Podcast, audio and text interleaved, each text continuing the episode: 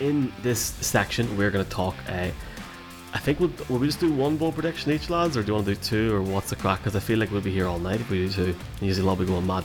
I'll start off. Patriots will have under 5.5 wins this season, and Mac Jones will be out at the end of the year.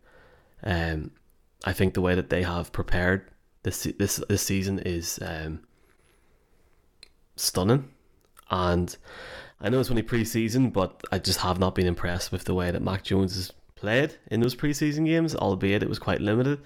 And Bill Belichick looks checked out, lads. I, th- this is going to be the worst year in New England for a long time, which is great because they'll go and get a incredible talent next year in a quarterback heavy draft, which suits everybody here. But uh, I think this is the year the Patriots struggle, and as I said in the preview show for the for the East, I think that they will um, be quite close to the New York Jets in terms of win record. But the funny thing is, um, is that even a bold prediction column at this point?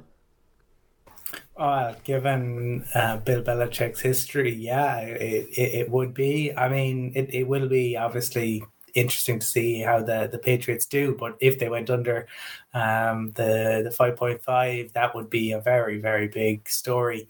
I think mine is probably less bold, but at the same time, um, the I, I think Mike McCarthy loses his job before the end of the season. I think he's probably the, the first guy to to go the, the Cowboys have just had really an off season to forget. They haven't added really um, any, any major talent. They've lost a huge number of pieces. That O line, which has kind of been the core component of their identity for so long, and one of the reasons that they have continually been competitive. It has been shredded.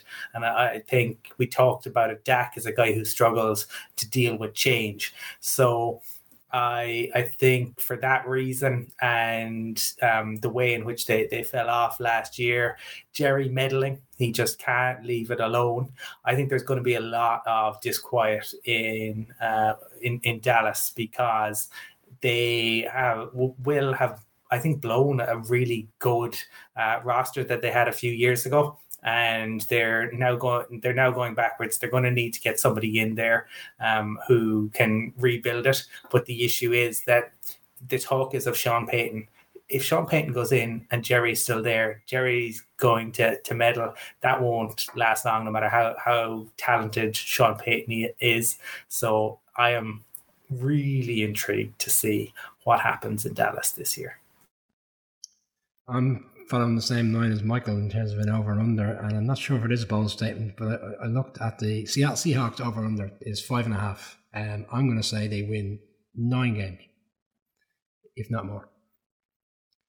So um, I'm just not buying into the, this falling off the cliff of the team as, as a whole. Uh, I know the quarterback situation is concerning. It looked like we all felt that Jimmy G was going there, but I still think that they have enough players there that could cause a lot of upsets, and I think Carroll will be motivated to shock a lot of people, and I'm not necessarily saying they're going to go to the playoffs anymore, which I did last week, which was on the base that Jimmy G was going to be the quarterback, but I still think they're going to have a good season and win a minimum of nine games. I'll have egg in my face come October.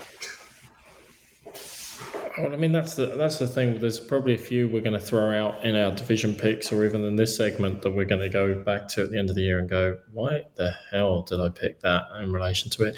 Do you know it's tough on bold predictions, maybe when we get onto our championship game picks, uh, you might think a couple of my suggestions there are a little bit bold, but to save ruining them, I think uh, wildcards in AFC are going to be super competitive. I know they were last year, but they're going to be super competitive. So we're going to have a, at least one or two sides miss out that you wouldn't necessarily expect, especially not with how they're loaded uh, in relation to this.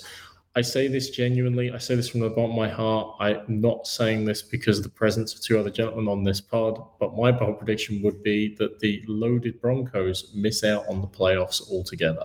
Um, I just think there's going to be too many numbers and they need a bit more time to get it all together. But like I say, guys, you know, they got a great home field advantage. They got a great start to the season. So I could be looking with egg on my face very shortly thereafter. Don't go one more quick round, bold predictions, yeah? Yeah, I take it as a yes. Uh, okay, uh, CeeDee Lamb has got more uh, passing touchdowns than Cooper Kupp. He emerges as the top wide receiver in the NFC because let's let's face it, uh, the NFC is trash in comparison to the AFC this year, and there is no reason why a Tom Brady shouldn't be getting MVP. There's no reason why a half competent Cowboys team should not be at least getting the wild card spot, even if the Eagles do win the NFC East. So I think CeeDee Lamb's going to have a breakout year. I'm excited to see what he can do, especially now that Cooper's in Cleveland. So let's see what can happen with the Cowboys. But CeeDee Lamb for me is going to have a hell of a year. Draft him in fantasy. Um, and I still think Cooper Kupp's going to have a good year as well. That shows you how good of a year that CeeDee Lamb's going to have. Colin. I am going to to go with the fact that I still believe in Trey Lance and Kyle Shanahan, and I I really don't I don't understand why you keep uh, Jimmy G around um, because he's he's is in the building, but I I think that Kyle Shanahan can make magic happen. And I think that Trey Lance, whilst not having the sort of second season that we saw from Patrick Mahomes or Lamar Jackson, um, will have um, a really uh, good uh, year, and I think will be cemented as QB one. I don't think Jimmy will get a, a, look in, and Jimmy will be able to move on next year, and people will still look at him as a very good QB, and he'll get a nice uh, big contract. Uh, you could probably throw this, you could have thrown this one into the bounce back uh, category. Um, I'm going to Saquon Barkley in his rookie year had 1,307 yards, 97 receptions, 15 touchdowns.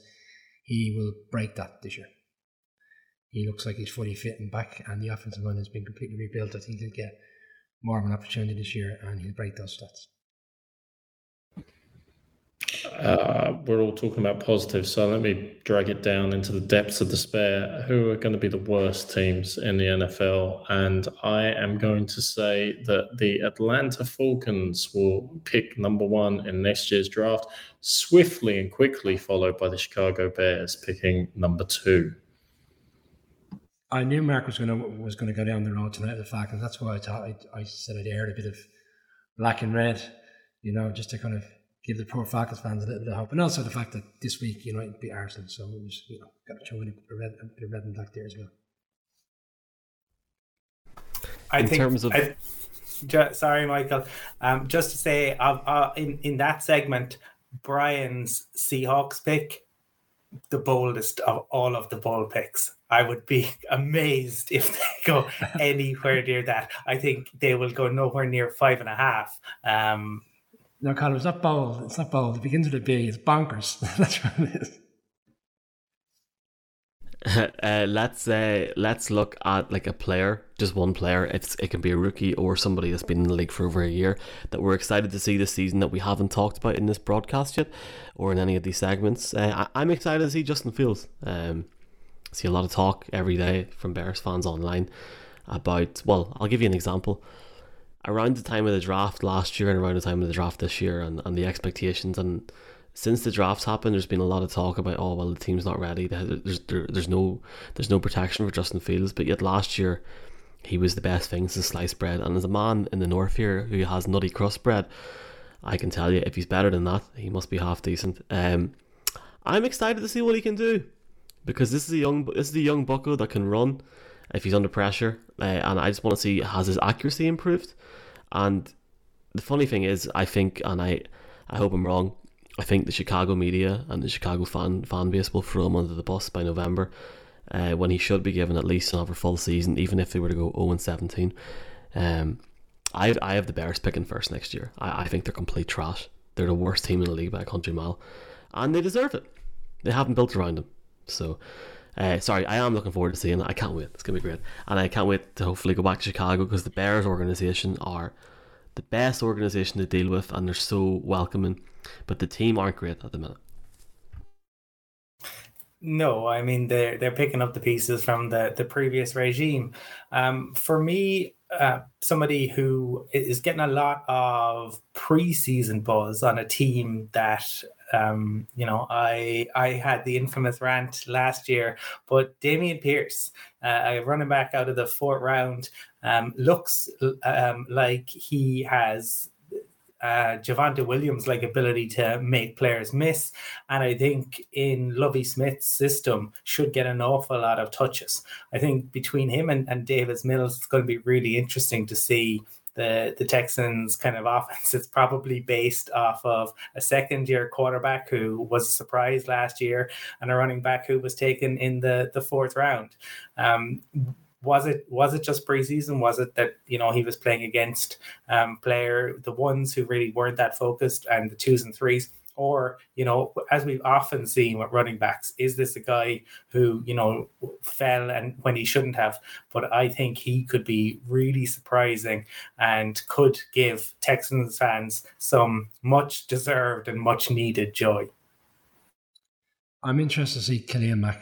Um, he's been traded from the Bears to the Chargers. We spoke highly, you know, we're speaking about how the expectation on this Chargers team is is there, and you know, defensively was let's be fair, the defense was the reason why they weren't in the playoffs last year, and they've done a lot of work. I mean, they've spent massive money bringing Jackson from the Patriots in free agency. They've bolstered up the defensive line to help with the the run. But Khalil Mack on the other side of Bosa, um, are we going to see the Mack that was really good in in Oakland at the time, and then obviously then when he went to the Bears initially when the Bears were in the playoffs that year, um, he had a really strong season, and he's had a few injury issues since then. So he really hasn't developed or come back to the player that we're used to seeing. So in a team that should be, as Michael's alluded should be really aggressive in terms of trying to go for the Super Bowl, it'd be interesting to see if he's worthy of that trade come the end of the season. Uh, so Brian wanted to see the return of the Mac. Uh, I, I, feel this is unfair. There are so many storylines. There's so many players. There's so many options. I'm excited about. I'm excited to see what Kevin O'Connell's offense does with the great talents in Minnesota, such as Adam Thielen, Justin, Justin Jefferson, and of course Kirk Cousins as well as Dalvin Cook there. I'm excited to see if Tua is going to come back to life now with new opportunity in Miami, new investment in the team out there. Equally, even though I don't think it's going to make playoffs, what Russell Wilson, Nathaniel Hackett can do in their combination in Denver, or Davante Adams in his new home with Derek Carr. Uh, I always have to remember David Derek, Derek Carr in uh, Las Vegas. Um, but probably the most scintillating, exciting player for me this year. And Michael threw out Justin Fields. I threw out another cornerback quarterback there. We did mention him slightly earlier on. I think Colin brought him up. Trey Lance and the 49ers. Like that is the most fascinating player for me in this entire season. Uh, what Kyle Shanahan and the brain trust there can do with him and how he's evolved. In terms of modern comparison, when I think of the amount of playing time he had last year, maybe the best comparison. I'm not saying he's going to play like him, was Patrick Mahomes. Patrick Mahomes in his rookie season played very little, few snaps, but then he played predominantly in week 17. Then he won the starting job. Trey Lance, limited playing time. Now in his second season, his sophomore season, probably has more growth to go uh, than Mahomes, in fairness. But now he's been given the big job, beating out Jimmy Garoppolo uh, for that starter's job. So fascinating to see it, especially with that offensive system and the offensive genius of Kyle Shanahan that resides there in Santa Clara. Surprised nobody done the Jimmy G Bowl prediction by like week 18 or week 8, sorry. Um, let's get one more storyline each before we make our picks for division, wild card, Super Bowl, etc. Um, I will go very quickly here. I'll just sort of touch on what Mark said for one of his bold predictions. I'm not high on the Raiders in terms of a storyline this year. Um, I think their offensive line is really, really going to let them down. Derek Carr does not work well under pressure. They at least admitted that Alex Leatherwood, Leatherwood was a bust. I know Miller, Kolton Miller, is elite, arguably at his position, but they don't have enough talent stacked there. Also, you got Josh McDaniels. Also, you got Las Vegas, and things happen in Las Vegas every day, never mind every weekend. And also, players might not gel, and they've got a fantastic core unit there. But it may be too soon for them. I think in the division that they're in, uh, I think they're going to struggle. I think they could win six or seven games personally, and I think that could be the storyline of the year. The storyline of the year, if that did happen, hypothetically, would be how long is Josh McDaniels given in Vegas?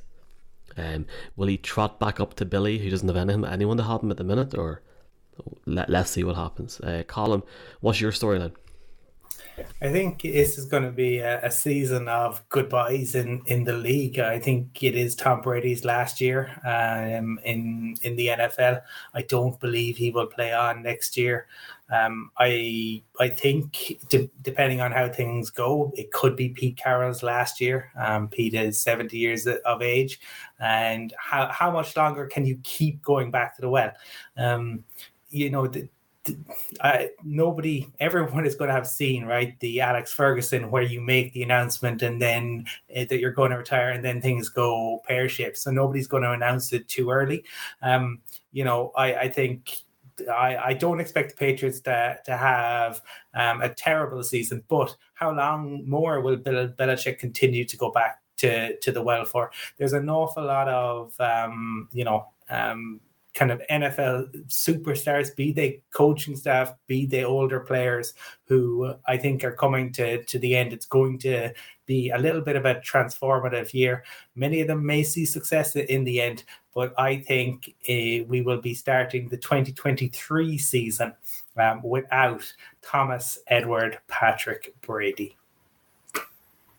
Um, my final story on the season will be that this year will be the first year in which uh, Mike Tomlin and the Steelers have a losing record, and I would put that down to large parts to maybe by week four, week five, uh, Kenny Pickett will be the quarterback, and they are going to be moving in the direction of trying to uh, get a good evaluation on him after his first season, and therefore they will. I'm not saying they're going to give the season away, but there's other things and other factors as to why the team doesn't win the games which we're used to seeing with Mike Tomlin as head coach, and it, it, won't be any reflection of him as a coach. It's just the fact that the team offensively won't be as well. I wouldn't say they're dynamic last year with Big Ben, but we've seen a good Steelers offense over the years, and we won't see that this year.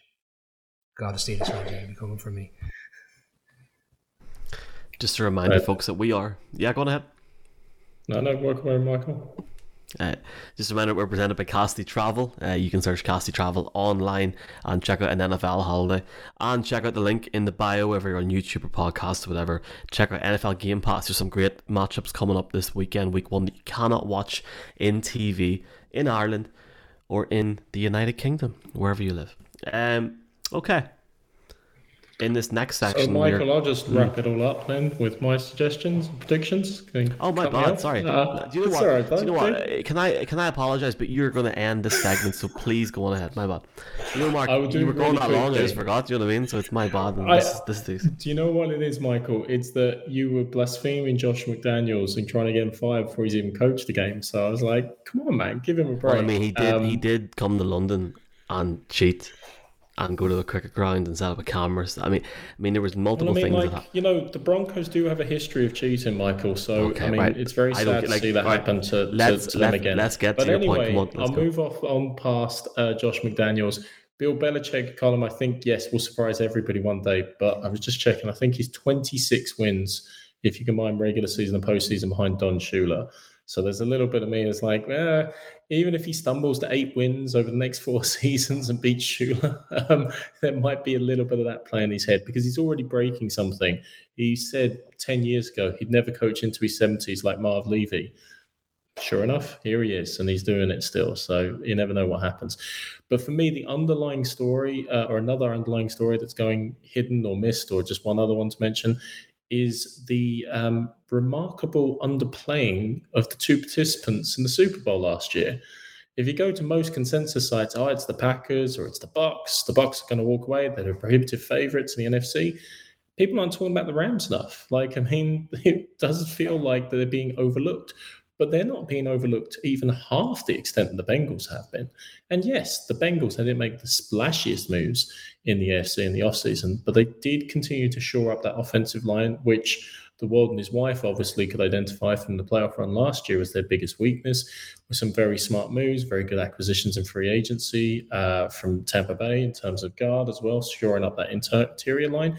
So the fact they get to the Super Bowl and they're almost completely written off by most people, even ourselves, we all had, except for Colin, I believe, the Bengal, uh, the Ravens to win the AFC North. So only Colin still believes uh, in them there. So that's kind of an amusing narrative as we move into week one when you're seeing who's getting pumped up by the media, including ourselves, and who is not.